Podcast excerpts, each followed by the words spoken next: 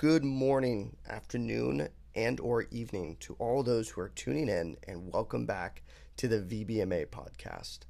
In this episode, I had the opportunity to chat with an international speaker, author, and media personality. He's the founder of the Uncharted Veterinary Conference and podcast, as well as the Cone of Shame podcast. Today, you'll learn all about who this individual is and how he got introduced to the VBMA. He talked about his role in acquiring sponsors for the VBMA and how that changed what we were able to do moving forward. Diving a little bit deeper into our conversation, we got to chatting about why it is so important to figure out what you are good at and enjoy in this field, and then to be able to do this over and over again. This conversation led us to discussing that we, as soon to be veterinarians or already veterinarians, have the ability to do what we want in our jobs and exnaying all of those things we don't enjoy. He mentioned that we should define happiness in our expectations, while knowing that in this field there's pain baked into all of it. There is, as he said, joy through the struggle. And I don't want to give away any more information about this episode, so with that, I'd like to introduce Dr. Andy Roark.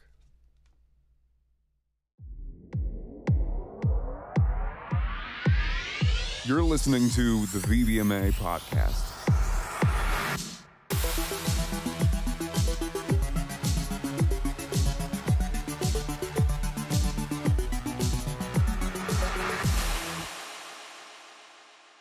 Hey, How you doing, Dr. Roark? Good to see you. I'm doing well. Good to see you also. How are we, uh, how are things? Good, good. You know, considering the world is slowly starting to open back up, I'd say things are going pretty well. That's awesome. Yeah, yeah. I've I I heard you. You've had quite a busy day. it's yeah, it's been a day. Uh, it, has been a day. I just I just spilled my smoothie. It's it's it's that kind of day. Oh no, it's, it's a spill the smoothie type of day. I know. I was like, oh, my smoothie. that's, a- that's been my day. Yeah, that's okay. I spilled salsa the other day all over my white shorts, so I'm gonna oh yeah, that's that's the kind of day. Yeah. That's the kind of day. Salsa smoothie days. You know how it goes. yeah, definitely. All right, Well, cool. I appreciate you doing this. Uh, this is great. I mean, considering you're one of the biggest pioneers for the VBMA, I figured uh, it would be adequate to talk to you first. Um, I Okay. thought that would be appropriate. Um, but yeah, let's let's jump right into it. Okay, so- sounds good. Yeah. So you you kind of started, um, I guess, marketing or for yourself, um, the VBMA. You really brought a lot of attention to the organization, and I just kind of want to take it back to square one. Where did it Mhm. start before vet school? What made you want to join the VBMA vet school, and why are you doing what you're doing now? Yeah. Um, I don't, uh, I'm not sure I have real good answers for those questions. Um, I took a course in entrepreneurship before vet school, just kind of as a lark. Uh, I was I was in grad school at Florida. I was trying to figure out what I was going to do with, with my life, and so I went to grad school to get a PhD because I wanted to be a college professor. That's what I thought. And I got there and met my wife, so it was worth the trip. But I didn't really uh, didn't really love academia the way that I had hoped. I definitely like teaching. I just realized that teaching was a very small part of what you did, uh, it- you know, in that job. And I was like, well, this is the rest of this stuff is the majority of my day, and it's not fun uh, for me. So anyway, so so I had left and um and, and applied to vet school. And while I was a grad student, though, I could take whatever courses I wanted. Uh, and I was like, oh, if there's other things I might want to learn, I can take them for free now. If I can just somehow link them back to my to my study, and so somehow I figured out how to justify that uh, entrepreneurship was useful to a, a zoologist, and uh, and I took some entrepreneurship uh, this, this entrepreneurship course. So that, that's as much as I had going in. And in, in hindsight, I'm not exactly sure why I did. I think I think that I thought that I might own a vet practice one day. That was the plan. And so I went there, and so I was at Florida, Go Gators, and it was uh, it was like the first week of class, and this guy gets up. So they're doing the thing at the vet school where uh, you know all the student clubs stand up and talk about like, oh, join the canine club or the shelter club. And this guy stands up. He's super super introverted. Uh, his name is Mike Wong. He's a neurologist. He owns a bunch of neurology practices in Florida now. And uh, so he was a senior, and uh, when I was a first year, and he stands up and he's just real low key, and he goes, "So, uh, I got this new club. It's called the Veterinary Business Management Association, and it just started. And if you want to be a part of it, uh, just let me know, and we're gonna talk about business and stuff. And as soon as we were done, I like ran to the library and banged out an email. I was like, "Look, dude, I know everybody else is contacting you, but I'm your guy. I want to be a part of this." And he wrote back. He was like, "No one else has contacted me," and, and that was that was my introduction to the VBMA. And so I was like, I am in. I, I don't know. I was just like, yes, I want to own my own practice. That's what I want. And uh, this is this thing is brand new and just open. He was kind of like, oh, we'll, we'll do. We're gonna figure out what to do. And I'm like, I know what to do. And uh, so yeah, I was just totally in there. and uh, and yeah, it was kind of one of those things where I grabbed the steering wheel and nobody really wrestled it away from me. And so I just kind of got to do what I wanted. And he was super awesome. And um, and really gung ho about about jumping in and doing the work. He's he's exactly what you want in a surgeon who's uh does not get does not get pressured, does not sweat, does not get stressed. He's just just doing my neurology thing, and uh and that's how he was when we got started. So he's been wildly successful.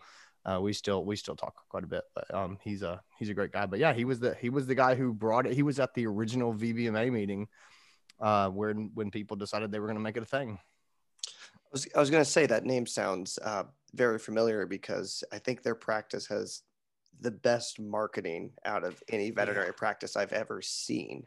Um, yeah. So he knew what he was uh, doing. Uncharted, Uncharted members. Uh, so when we started the Uncharting, Uncharted uh, group, so it was uh, uh, some live events and and virtual community and stuff. Uh, Mike and his gang were right there at the very beginning, and and he's just been super progressive the whole way. But yeah, their marketing is real good, real good. Yeah, I was gonna say I, I don't have necessarily a, a strong interest in neurology, but after following the page for so long, I'm like, well, maybe like maybe yeah, I, exactly. I, shouldn't i should i shouldn't be a neurologist but i see yeah. that page i'm like wow that's motivating yeah yeah they, yeah they they do they do great. Yeah, they do great work. He the, he's really got a vision. So yeah, he's he's his practice has been amazing to watch to watch it grow. Uh, he's just he's he's a neat guy. Um, and uh, it's called Southwest Veterinary Neurology for anybody who's who's interested in seeing what we're talking about.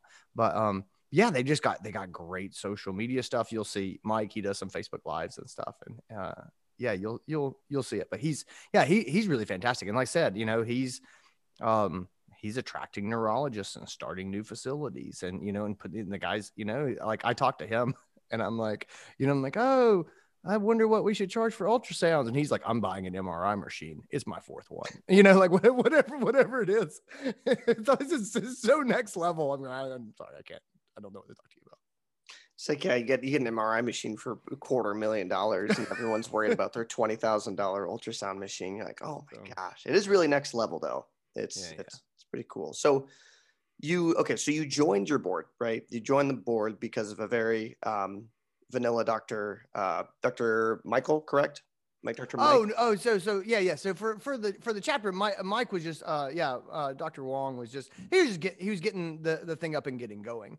And so I just jumped in with him and there were, uh, there were, there were a couple other people who, who came in who were, uh, who were just, were awesome. So we, we just had a little group and it was just getting started and it was the very beginning of the VBMA and, uh, you know, like literally it was like the first year of the VBMA. And so we just kind of did the, the, the basic thing of being like, okay, we've got, we got a little bit of budget, uh, uh, Hills, had given some money to the national VBMA, and they were pretty much like, "Yeah, you can give this to your chapters." And then uh, VPI, Vet Pet Insurance, um, which is now nationwide, they they had given some money as well. So between Hills and VPI, you kind of had this budget, right? And so you gave the budget and to the to the chapters, and the chapters were supposed to take the budget and put on events with it. And uh, it was supposed to be what they gave you was supposed to last for the year. And I got a hold of the budget and spent it in the first three weeks of the year. And so I spent the whole budget. and so then I was like, well, this is going to be a short, uh, short sem- uh, semester for us if I don't figure something else out. And so uh, if there was anything that I kind of brought to the VBMA, this, is, this is the thing that I would say. If I if someone brought something to the VBMA, this is what I this is what I brought. Um, I think I was the first guy to look at the VBMA and at the vet students there and say, I can find sponsors who will support education in this topic. Because at the time it's gotten a lot better as far as the amount of business education and communication training and stuff that vet students get. It, it was it was much much much less. And and and of course the industry knew that. They were like it helps us to have business savvy veterinarians running their practices because they'll do more business and they'll use more of our products and this is a good investment. And i could make that i could make that case and say hey look you're making better veterinarians who are going to run better businesses and they're probably going to sell more of whatever product X is, or they're going to use more of your diagnostic services or whatever it is. But I don't know that anybody had really been out making that case for student groups before. And so that was a thing that I just kind of threw in and said, well, I'm just going to find these guys and shake them down for money so that so that we can do business education. And I just I don't know. It was just it was super fun and i think there was a challenge to it and i think i love the idea of getting people to agree to give us money to do this thing that was awesome. And uh, before you know it i was like you know i was cold calling people and trying to trying to get introduced to people i'd wait for like, like i'd be at a conference and i would see someone who works for like you know for for Royal Canin, and I would like I would like dive into the elevator. It was as it was closing, so I could just trap them one on one and talk to them. And I had literally doing the elevator pitch, like what what they're like, what floor are you getting off on? I'm like, I don't, I don't know what floor are you getting off on. um, and like it was it was it was that. But I just yeah, it was just this it was this fun thing that I just I just love to do. And then yeah, we ended up you know drumming up a bunch of money to do a bunch of programs and stuff. And then uh, this the next year was the third year that the VBMA existed, and I uh, decided to throw my name in the ring for um to be the national VBMA president, and that was it. And our big push was, hey guys, I'm gonna take I'm gonna teach the other chapters how to how to get sponsorship to support uh, the educational programs that you want to do. And then you know and i said you know we'll take the national organization and we'll start trying to get some sponsorship at a high level. And and you know hills like i said hills and vpi had both been there and were both really really amazing from the very beginning but we we really wanted to expand that and try to get resources for for uh for the chapters. And so that was that was kind of where i where i got into it. We um you know just happened to be at the very beginning too. So so we had new chapters coming online and i think uh, i think I, I sort of got some credit for that stuff which was had nothing to do with me but uh, it was just being being early in the organization growing and uh, we were very visible. So that was, I think that was that was a, a big jumping off point for my career, but it was also just uh, a lot a lot of luck and timing. Yeah, and you so you're able to cover your your initial losses that you'd spent in three weeks very quickly with diving into elevators. Oh yeah, no, no, I didn't. Yeah, we, I didn't overspend. I just I just ran out. We just we were just out of money. So there was uh, yeah there was we were we were we were going to be doing some low cost some low cost. But we had you know we had expenses other people didn't have, and so we had this thing. It was called the no pizza rule and uh, this came from um, she was uh, Dr. Megan Wood. She was Megan Megan Stalker uh, back when she was in vet school, but um, Megan Wood. Uh, she had this rule. So she's the founder of the of the VBMA of the whole thing, and uh, she had this rule that uh, the other the other clubs all order pizza for their meetings. So they have a meeting to have pizza, and we're the business club, and so we should be better than that like we should show that like that's how we should do this and it's just this thing that you know if you come to the business club we have better food because of how we run our organization. And that was like her thing and i just kind of bought into it and i was like all right we're not going to have pizza. And so everybody else was getting you know little caesars two for two for and we were bringing in chopsticks uh you know chinese food and that was just and now i think the whole like uh the whole vet student group of food arms race has gotten to this high level but it didn't at first everyone else had pizza except the vbma that had indian food. And people were just like what is that? And like yeah that was that was that was but that was like that was the big deal. Like that was the thing that we really went hard in the paint uh to get to get the sandwich bar. I think that's I, I that's funny that you bring that up because that was one of the one of the two first things that I noticed. First thing I noticed one was I go to all these club meetings because when you're a first year vet student, you want to join every club, right? Because every club's awesome. yeah. So I'm over oh, here yeah. going to every club and they're like, we'll give you for pizza. I'm like, okay, great. I have no money. I'm going to go eat a ton of pizza. And then after mm-hmm your stomach hates you because you've been. Say, you're, well, you're 22, you can handle it. Uh, yeah. yeah. And then I went to the VBMA and I think they had Panda Express or something else. And they were like, yeah, eat however much you want. And I was like, listen, I'm going to eat all of this if you don't stop me. And that was, that was one. That's funny you bring that up. Yeah. I, I remember. Oh, yeah. You like, like Panda Express? if you owned your own practice, you could have as much Panda You could- as. We can we can help you get there. I think uh, I think the second thing that really stuck out stuck out to me when I first joined was, you know, there's this huge stigma in the field that oh, you'll never you're never going to make any money, you're going to be in debt for the rest of your life up to your eyeballs, you're never going to do okay, the culture's toxic, everything's terrible. And you know, for some reason we all still keep going into it because we're like, Oh, ah, it's yeah, fine, like it's fine, like no, we don't have to worry about that. And I remember the first VBMA lecture, I don't even remember this guy's name, but I should, and he told me he told everybody he said anybody that has ever told you you're never gonna you're never gonna make any money has never known anything about business. They don't know anything about practice ownership. They don't know anything about contract negotiation. And from that point on i was kind of hooked but i Mhm. i also felt bad because my whole college career was me crapping on my fraternity friends for being all business majors and i was like that sounds terrible and now here i am. That's all i want to do.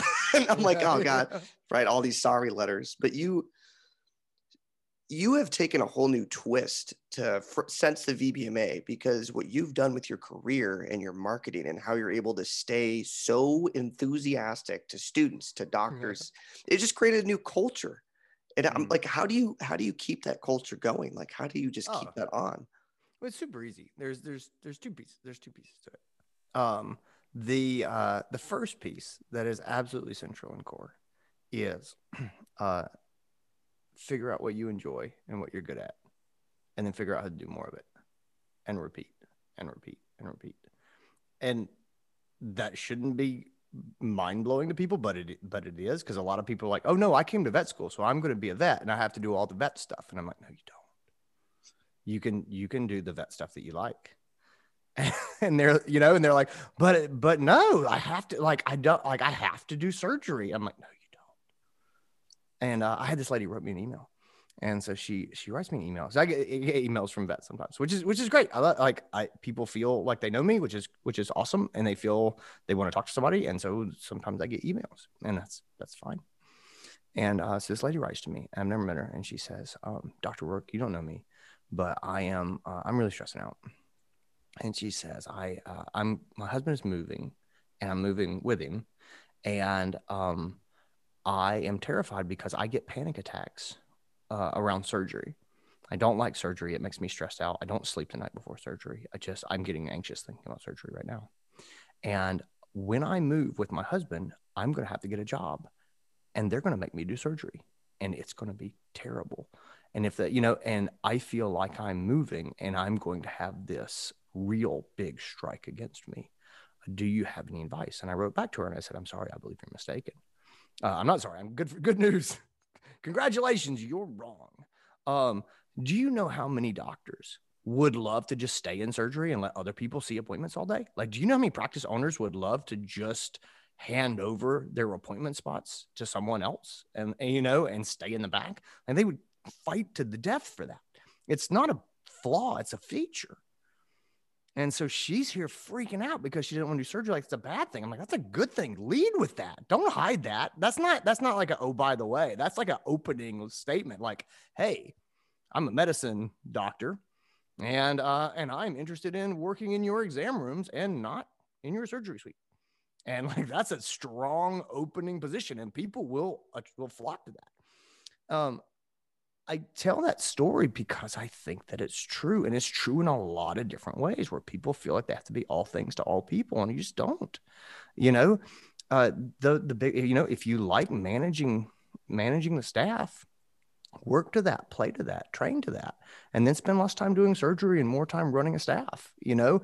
And uh, if you like doing surgery, work to that, play to that, train to that, build that experience, take those workshops, lean into that, get more surgery time, get faster, get better you know, and then you'll you'll spend less time doing other things, you know, like just lean into that.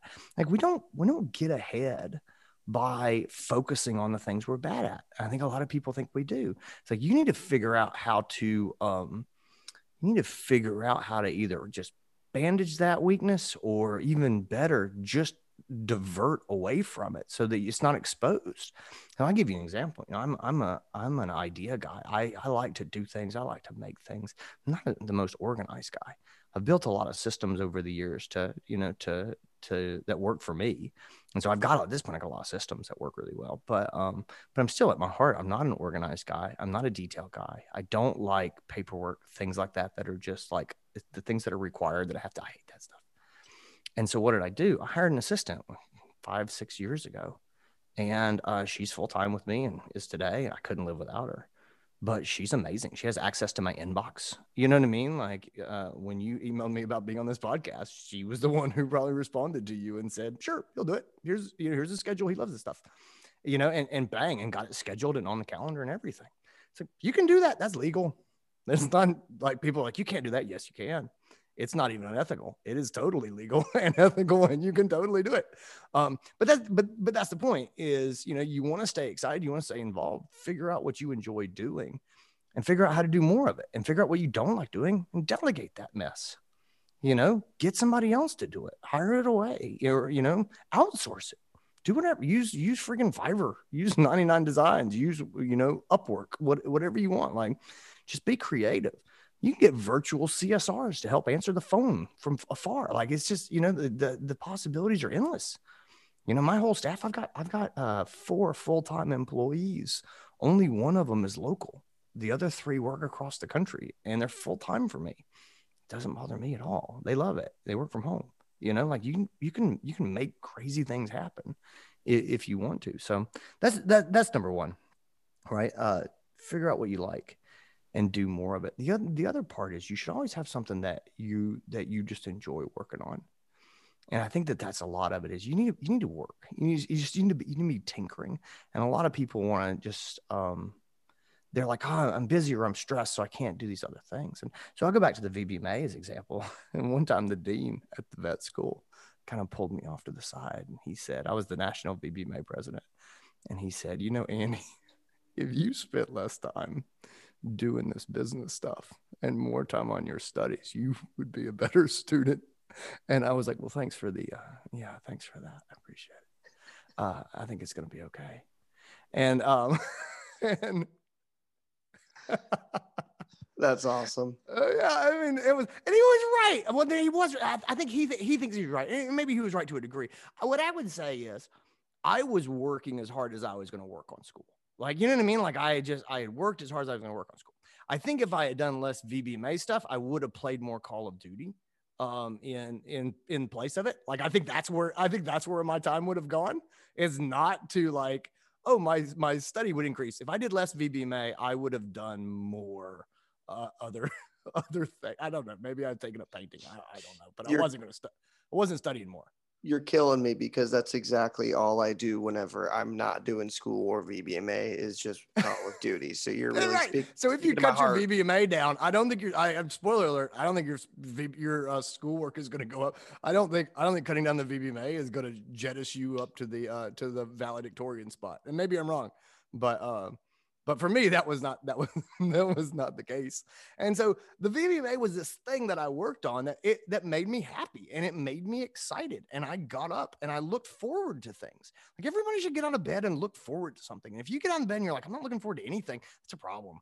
You know, it, it doesn't have to be anything massive. It can be um it can be the the social event of the weekend or it could be that you just bought some new paints and paint brushes or it could be the crossfit open is coming up and you're super into crossfit and like that's a thing. Like I, what i would say to you is being excited about the crossfit open is good for your career as a veterinarian right? And it's just because I think it's important to have that thing. You go, I'm excited about this. And what you'll find is if there's something that you're excited about and you enjoy doing, you tend to be excited and enjoy doing other things.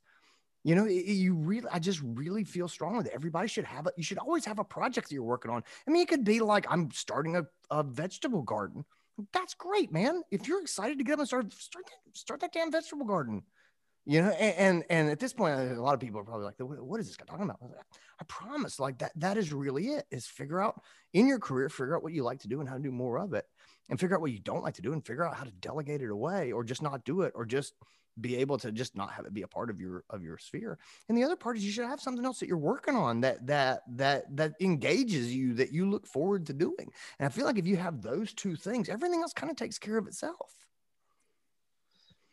I I think you make a, a powerful point because you I think that when you say people wake up and they're not looking forward to their day-to-day job, it's because they're they're doing part of what they love, but like you said, they're not outsourcing, they're not delegating, and they're doing all these other things that they hate, which sucks. Yeah. And that sucks. And that's not going to make you excited. You know, that's not going to get you out of bed. I remember I woke up when I worked at an aquarium for free for a whole summer because all I wanted to do was get into vet school.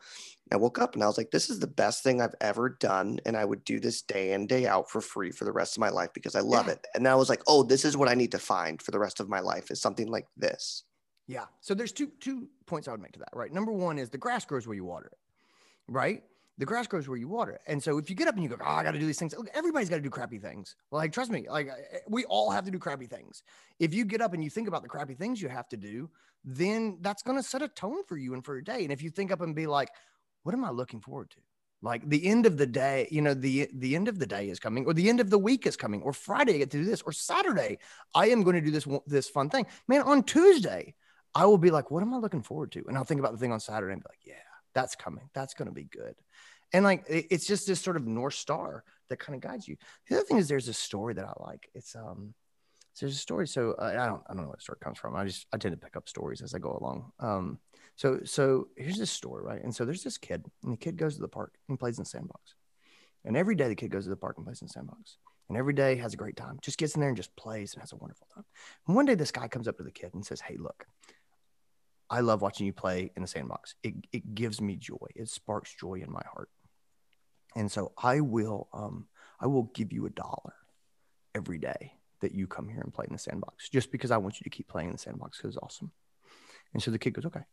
And so for a couple of weeks, the kid shows up and just plays and has a big time in the sandbox. And every uh, every day, the guy gives him a dollar. And so then one day, the kid shows up and he comes uh, comes into the park, and the man's there, and the kid walks over and sticks his hand out. And the man says, "I don't have any more money. I'm sorry." And the kid says, "Well, I'm not going to play in the sandbox then."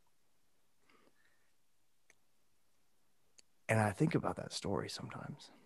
And I do think that when we talk about that medicine and when we talk about finding joy and happiness, there is something about getting swept up into the idea that this is a job and there's money tied to it, you know, that can take away the magic of just being like, God, I can't believe I get to do surgery and fix this animal and it's going to walk out of here. Like, that is incredible you know but that goes away when money's tied to it and i'm not what i'm hearing i'm not saying oh poo poo your poo poo your money concerns. Like no you don't need to get paid or to pay that student debt. No i'm not saying that. Um but he, but there is there is another point to it as well where i say you know money changes things and it's easy to slip into the mindset of just looking at at sort of the dollars and how this works and just losing the magic and the enjoyment and so honestly what, what what's really interesting to me is in your story thomas of the um of the aquarium would you have enjoyed it that much if they had paid you and I don't I don't know the answer to that. You know what I mean? But at that point, would it have become a job? And then you would have been like, oh, I, this is different. I, I, I don't know, and I don't think it's really important for for for our conversation. But I just put that forward as like the real skill. I think is to take the joy that you have in things you don't get paid for, and somehow hold on to it when you do get paid for it. Like that's man, that's that's the key to all this, right? If you could have that joy of like your hobby and hold on to the joy when there's money involved. And it's hard to do, right? The expectations change on those things, but like there's some there's something there. The you know, there's like a childlike wonder about medicine that's really great if you can get it where you're just like, I can't believe that people pay me to play with their brand new puppy dog. Like this is amazing. Yeah, I I don't know. It's that's that's a tough it's a tough threshold, like you said. I mean, you Mhm. gotta you gotta I always tell people I'm looking for my job, what I get paid for is I want to feel how I felt as a kid on Christmas morning. And that's that is what I search for. Like that type of joy that I got waking up in the morning because you hear so many people that are stuck in cubicles all day and hate their life Yeah. and- they like you like you said you should look forward to things but you shouldn't necessarily live for saturdays you should look forward to a few saturdays but you shouldn't be living every week for that weekend No, yeah, that that's just yeah. You should find enjoyment in in, in what you do. Um, yeah, you you should find enjoyment in what you do. the um, my dad always said, you know, the the the key is to retire a little bit every day, and that's uh, I think what he really meant was not not to check out, but I think it was just to to continue to do the things that you really like to do. And the other thing is nothing's guaranteed. You know what I mean? Like there, there, none of us have any guarantees in this life. I mean, we just lived through a global pandemic. Um, you know, we were really lucky in that the demand for vet care went soaring. I mean, man, we, I when I was just talking to um to one of my friends and and we were visiting together as the pandemic was starting, and she was like, she reminded me of our conversation, and we were like, what is this going to mean for us? And we were imagining a world where vet care demand goes to zero because everybody hungers down and nobody goes out and you know what i mean? Like no one's going to inv- they're not going to pay for their they're going to all be losing their jobs and they're not going to pay for for vet care and blah blah and that's what we were imagining. It could have gone that way. Like that could have been it. And then all of you know all of our sweating and worrying about grades all goes out the window because none of us have a job anyway you know? And it's just none just none of it none of it's guaranteed. So you you really do have to have to have that joy. The one thing i would say I guess I, am push back on you a little bit about the the Christmas Day thing, right? Um, when when I have been most unhappy in vet medicine is when my sort of expectations of happiness have kind of gotten out of whack, right? Um, and so it, what's funny is, you know, I look at um, I look at the pictures of uh, of a happiness and what we think of, and we think of like Christmas Day, and like, man, that was awesome because we had like no responsibilities. We come downstairs, there's gifts, and like that is ah. But the problem is, if I take Christmas Day and I say that's what it means to be happy, then I'm very rarely going to be happy. And the truth is, with with medicine, uh, it, it's interesting because there's always challenges and struggle wrapped up into it. Right? I never had to fight someone off to get my Christmas presents. You know what I mean? Like I never had to solve Santa's riddle or not get a present. And none of my presents died. Um, but that but that doesn't mean that I can't be happy in medicine. You know what I mean? Like that. I guess that's that's just sort of my thought. There is like it's it's a more complex uh, happiness that we have to look for. So the simple happiness is this is amazing. Look at this picture of me with the puppy and the kitten. But you know, I um I look instead. So I had this dog that came in uh, a, a, couple months ago, and they uh, the owners had just adopted this dog like three weeks ago, and the dog's name was Roscoe. And so they just adopted this dog. Uh, mom goes outside, opens the door. The dog shoots past her into the street, gets hit by the UPS truck. Um, and so I see this person for the first time. Their first visit to the vet was with me, and I take X-rays of this dog, and his pelvis is broken, my broken pelvis, multiple fractures. And I had to go back and be like, like I can't. This is beyond. This is beyond my skills. I'm sorry, it just is. And so I go back to her. I'm like, I can't. I can't. I can't do this. Um, I said, you know, we, what do you, what do you want to do? I can send you to the orthopedist. And I quoted her probably four, four, six thousand dollars, something like that. And I was like, yeah, that's probably about what it's going to be. And we talked about it. And, um, and she decided that she was going to go to the orthopedist. So she takes the dog, goes to the orthopedist. And then I get this email like a week or two later. And she writes it to me and the staff. And she's like, I just want to thank everyone who helped take care of Roscoe. We went to the orthopedist. Here's the pictures of him on his ride home. Here's him laying out in the sun. You know, like it's amazing the care that we got from you all and the care we got from the, the referral uh, facility was just wonderful. And we can't wait to come through and see everybody. And, and he's going to thank you himself. And I go, man, that's far from Christmas Day when you just walk downstairs and there's presents. There was there was some dicey times there, and and like, man, I felt pretty crappy looking at those X-rays. But ultimately, you come back to this really beautiful, wonderful, great thing, and you go, ah, oh, that's it. And so I, I just I, the reason I sort of said that about about being happy is I think sometimes we have to de- define what happiness is and our expectations. And I think in order to partly be happy in vet medicine, you have to know that there's pain baked in, right? Like what we do is just hard and, and and it's amazing how that how that kind of works together but if if you can kind of get your head around that idea of the joy through the struggle i think that that's i think that's where it really comes through and you go man i i love this profession at a deep level. Doesn't always make me happy. Doesn't you know what i mean? Like i can get real tired of it but I think I deeply love it. And I think I deeply love it because I've had those struggles that have paid off, you know, and I felt like I've really done something that mattered. It's almost like um, it's the difference in, in coming downstairs in the morning on Christmas Day and the difference in uh, finishing a marathon or climbing to the top of a mountain where you're like, this is deeply rewarding and I hurt all over and I'm tired. Oh, that's true. I like I like that perspective. It's that's awesome. And oh, do, I don't know. do you think failure ties into that? I think it does. Like s- certain failures in in your oh, profession. Oh yeah.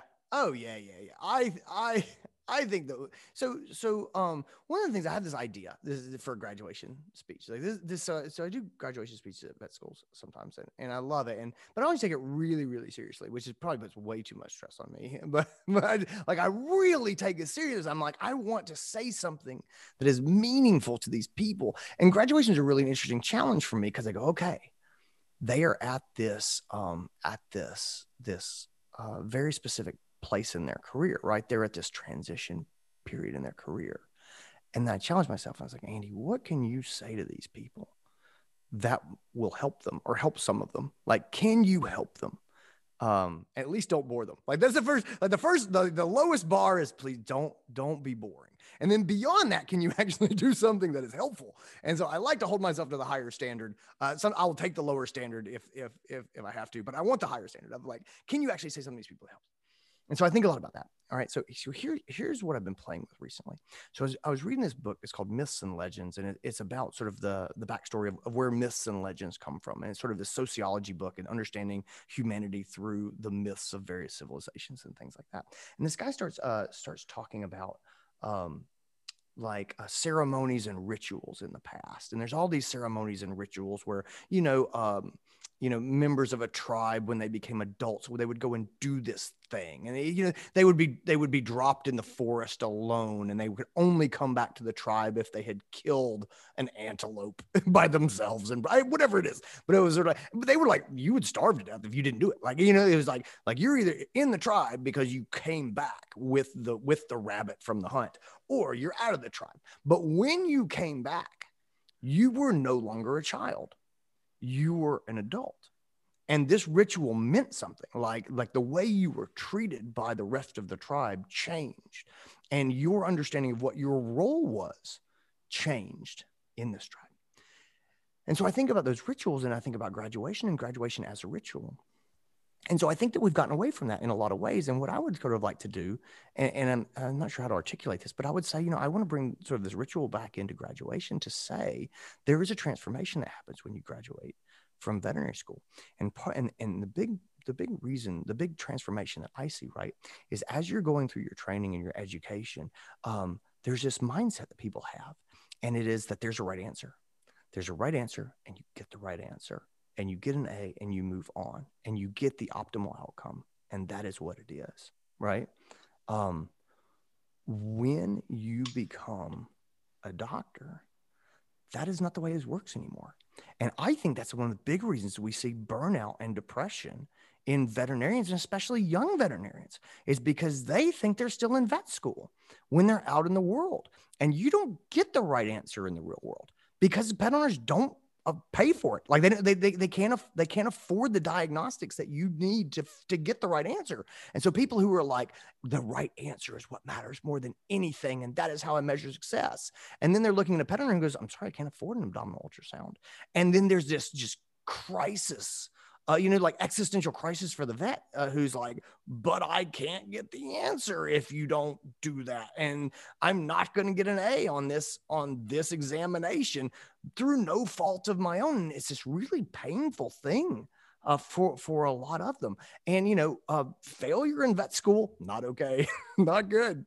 Failure in practice, it's another day at the office.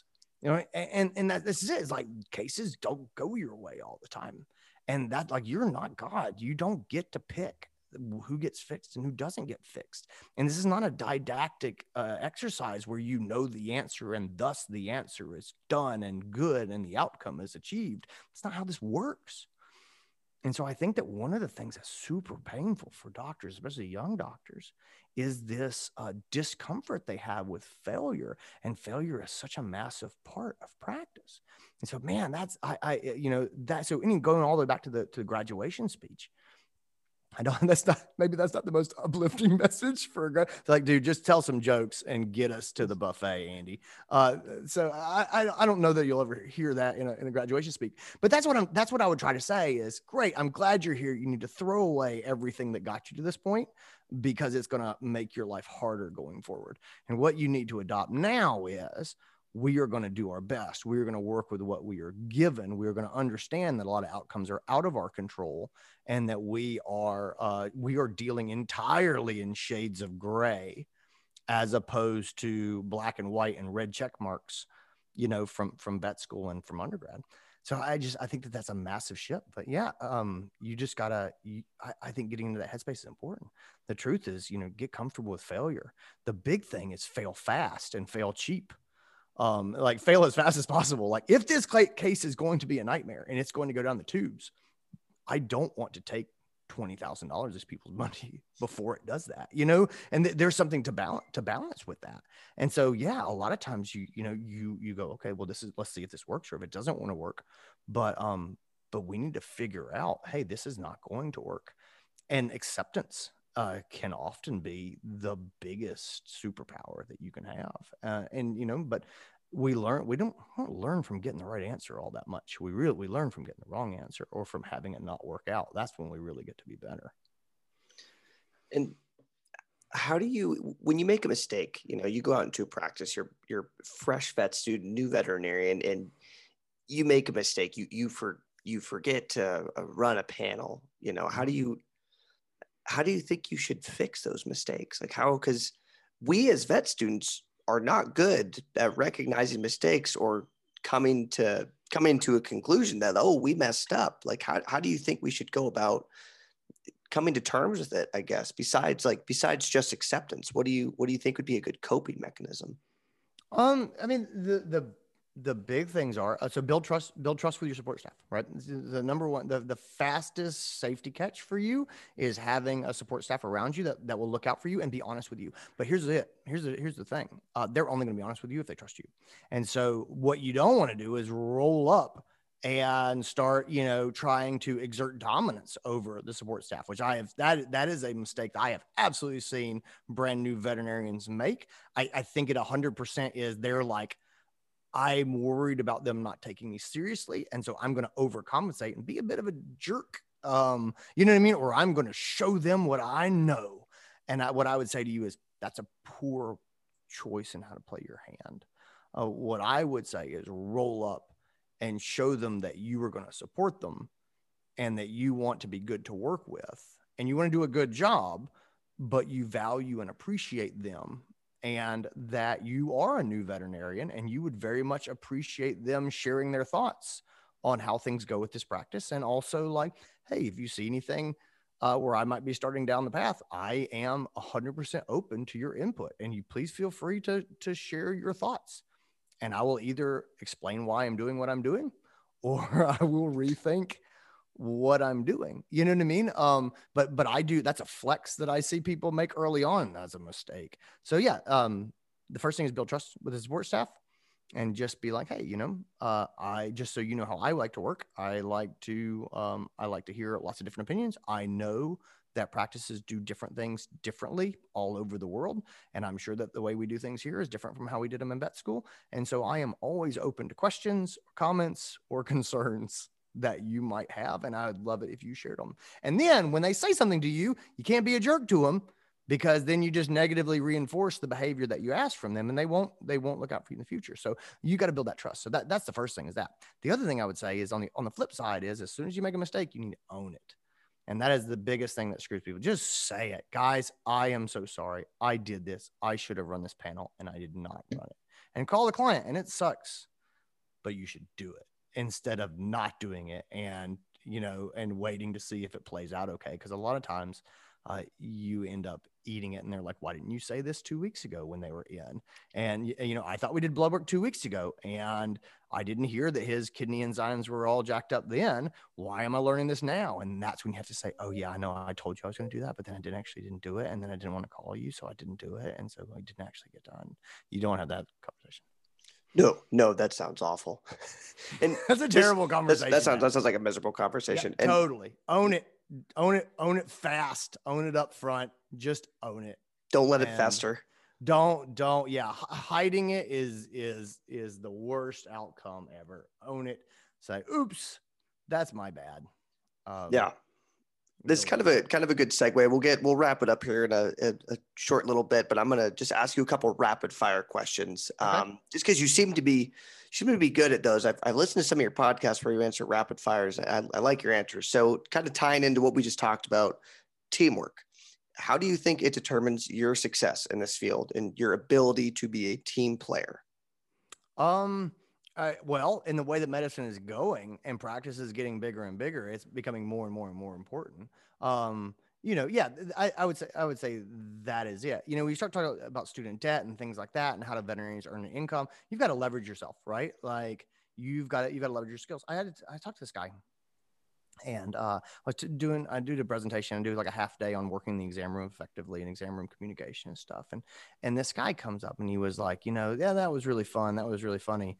Uh, the truth is, you know, um, I, I think you you're telling me to give everything away to the technicians, and you know I've been doing all this stuff myself, and they're not going to do it like I'm going to do it. And I said, well, you know, and this guy had been practicing a long time. And he said, you know, I just I don't I don't buy what you're saying. I said, are you busy? And he's like, oh, I'm completely busy. I was like, how busy are you? Like, when do you get to work? When you go home? He's like, I'm, I'm at work at 7 a.m. get home 8:30 or 9 o'clock. And I said, are you uh you're and you're working the whole time? He's like, oh yeah. And I said, you're done. You know that, right? Like you you can't see more patients. You're done. And so like what you're creating for your practice, what you're generating, like you're tapped out, like you were capped. And so your business is not going to grow anymore. Period. They just can't uh, you're at capacity, you're maximum capacity. And so when I talk about the technicians, they might not do it the way that you wouldn't do it. You can train them to get them, you know, to get them to do it a lot closer. But your two options are that you stop growing and work like you're working now for the rest of your career, or you you figure out how to delegate and how to work with your technicians, and you can see 50% more cases than you're seeing right now because you're delegating your work, and the choice is yours. And so, yeah, I, I, think that, that I think that that's a, I think that's a huge, I think it's a huge part of it. And the other thing is, I'll tell you too, you know, um, you know, uh, the, it's funny, I, you know, I, I started off practice with a rather simplistic view of how all this works. Right. And, um, and, uh, one of the sayings that I heard as old business saying, they say, you know, at the end of the day, it really comes down to there's only time and money. And those are, there's only time and money. I would disagree with that today. Uh, it, has been a little while, but I would say there's four things. There's there's time. I mean, when I say time, is how much time are you off? Like how much are you working? Things like that. There's vacation time. There's uh, you know, as as a compensation measure. There's time, and then there's money, but then there's also experience, which is what are you learning? If there's two jobs and in one of them you're going to learn new things and you're going to pick up new skills, and there's another job and you're not going to learn new things or pick up skills, I know which one I'm taking, right? So there's there's experience, and then the last one is there's enjoyment how much you enjoy the work. The team part is uh, it can make you more money, it can make you more efficient with your time. And uh, training people is also a great way to build experience, right? We learn when we teach. But the last part is working with a team is fun and you can get more enjoyment out of practice. And it goes back to what we talked about before about do the things that you like and you enjoy and that you're good at and do less of the things that you're not. Well, how do you do that stuff if you don't have a team around you or if you don't work with other people? I don't know. Hmm. I like that answer. I hope uh, I hope the people that listen to this take take uh, take that away. I think that's important. I think we, like you said, people can get this sort of ego or you know power trip when you become a vet, and then you your your cards and you play into teamwork just don't don't go in yeah. your favor. No, no, they, they, they don't. But the other thing is there's a culture thing to it as well. You know, I was talking to somebody recently, and you know, the old culture of vet medicine is the is the self-reliant vet and uh, it's a podcast I did uh, with this guy, Dr. Bob Lester. Um, and so it, will be out it probably hopefully be out by time this this this one comes out. But uh, uh, we were just talking about about the surge in workload for vets and what it means to it. He says, you know, the old old time veterinarians, the model that vets were built on was the solo vet that drove out to the farm and did all the work by themselves, and they didn't ask for help and they didn't need help, and they did all the work and they went home, and that's what it was. And guys like that's our history, like that's that's our culture. Uh, still uh, from from what it used to be. Well, it's time for that culture to change. But you know there's there's a reason to feel that way and there's a lot of old time vets that still very much look at that and think that's what a veterinarian is. And so it's not just i don't know there's necessarily a power trip some maybe for some people it is. Uh, there are some people who see themselves as you know having a being a, a, a, organizational superior to others and it just goes to their head and that's that's not smart. But um but then i think a lot of it also is that there's there's still this cultural idea of the veterinarian as the one who does the things. And the last thing that I would say too is the way that we're trained is kind of out of date, right? There's only two vet schools out there that actually have integrated vet tech programs and vet student programs. And so the truth is, we get educated as technicians to do all of the things. And so we're not taught how to leverage tech. So what we know is, hey, I've been taught to do the things and now you're paying me. So let me show you the things that I learned how to do.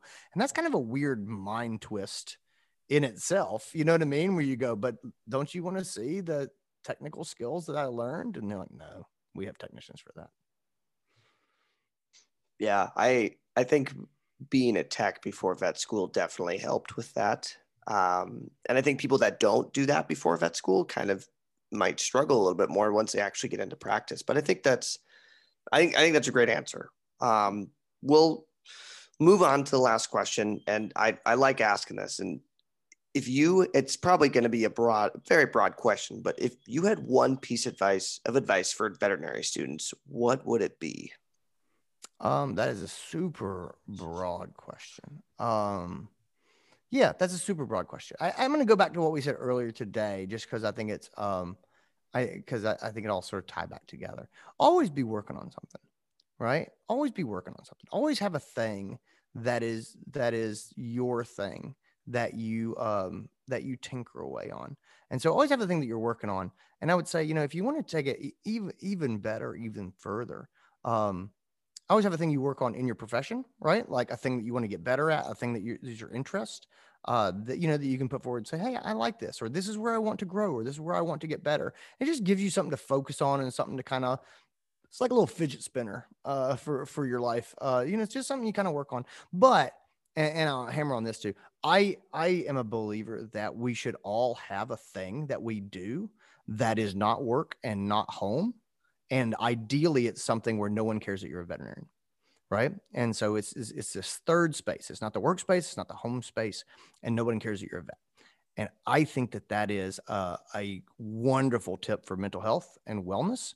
I think uh, too often what happens is the vet clinic becomes your life and you're at work and you're talking to the work people and you're talking to the technicians and then they're even then you guys hang out for beers and you're still talking about the work thing and you're talking about the thing that happened at work and then you go home and you talk to your spouse and then you go to bed and then you get up and you do the work thing again and over over time like that drags you down and if you don't make some time then then you don't make other friends.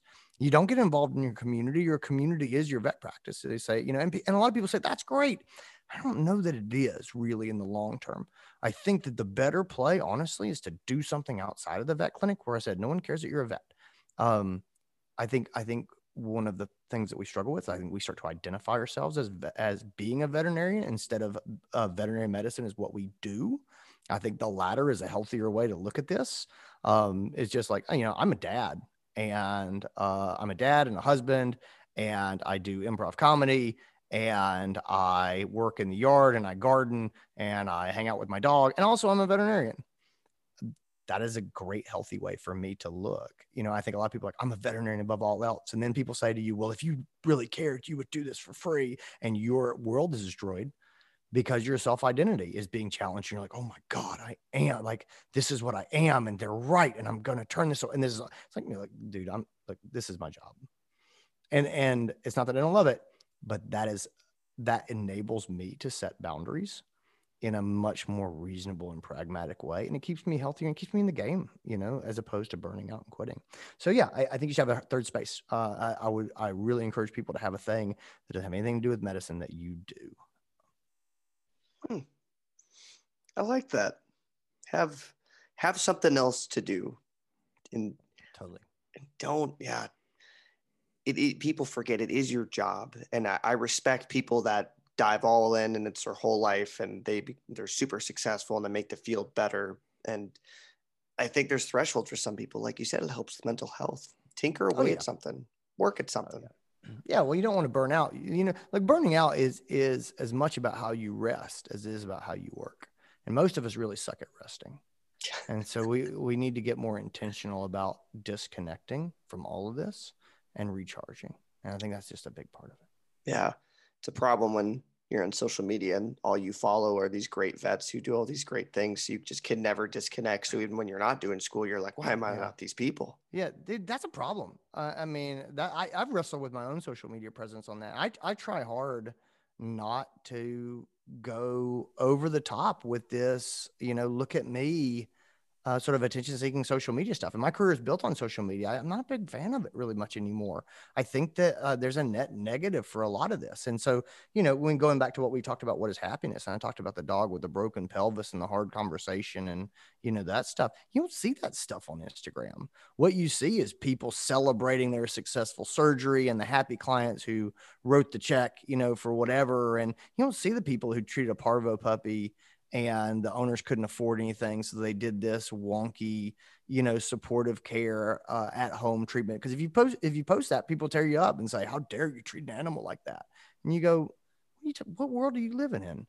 Um, and so, yeah, I, I think that a lot of the social media stuff, it makes us feel crappy about practice or we see vets dancing and you know and having fun and you go i don't feel that way i must be doing something wrong and i just i i i, I struggle a lot with that and so yeah i i um think social media is I, I, think it could be good as far as education uh, and it's great for sort of communicating and it can be good for support there's um there's some negative pieces to to social media that i i do think they hit us hard as far as um as healthcare providers, as far as animal advocates, and then also as far as veterinarians. Yeah, I see that a lot with with your social social media pages, education, and I uh, I like that a lot. But Cool. uh, I'm not going to take up any more of your time. I uh, appreciate you doing this. Um, we'll chat again soon, I hope. Uh, and I'm really looking forward to getting these episodes out there and giving uh, giving some students in the VBMA or outside of the VBMA some insider knowledge. Well, cool. Well, thanks for having me. Uh, if you guys like uh, stuff like this, I, I do have uh, I have two podcasts. One of them is the Uncharted Veterinary Podcast, and this is all business. Uh, it's all business and management and leadership. And so everything um as from uh, when clients complain about money to having hard conversations with technicians to staff drama to uh, to clicks in your practice uh, is all on Uncharted uh, Vet Podcast, and so you can definitely check that out. The other one is my Cone of Shame podcast, which is much more about uh, medicine and very very practical medicine, and then also interesting topics just about the profession of vet medicine. I just got a, a new episode recorded. Uh, Dr. Lance Roasa, who is a uh, attorney and a veterinarian, and he's also an advisor for the National VBMA and an amazing guy. Uh, he and I sit down and talk about employment contracts for veterinarians. And uh, man, I got to tell you, if there's one podcast for vet students uh, that that I've done that I would recommend, it's that one. It's going to be brand new. It'll be coming up very soon on uh, Cone of Shame. But um, but yeah, before you fire, you hire, you, you sign that first employment contract. Uh, definitely an episode worth checking out. Sweet. Heck yeah. I'm looking forward to it. Thank you. Thank you. Thank you. Thank you. We wouldn't be where we are today without you, Dr. Roark. I uh I'm looking forward to uh, see where we go in the future. Awesome. Take care, guys. Thanks for having me. Bye.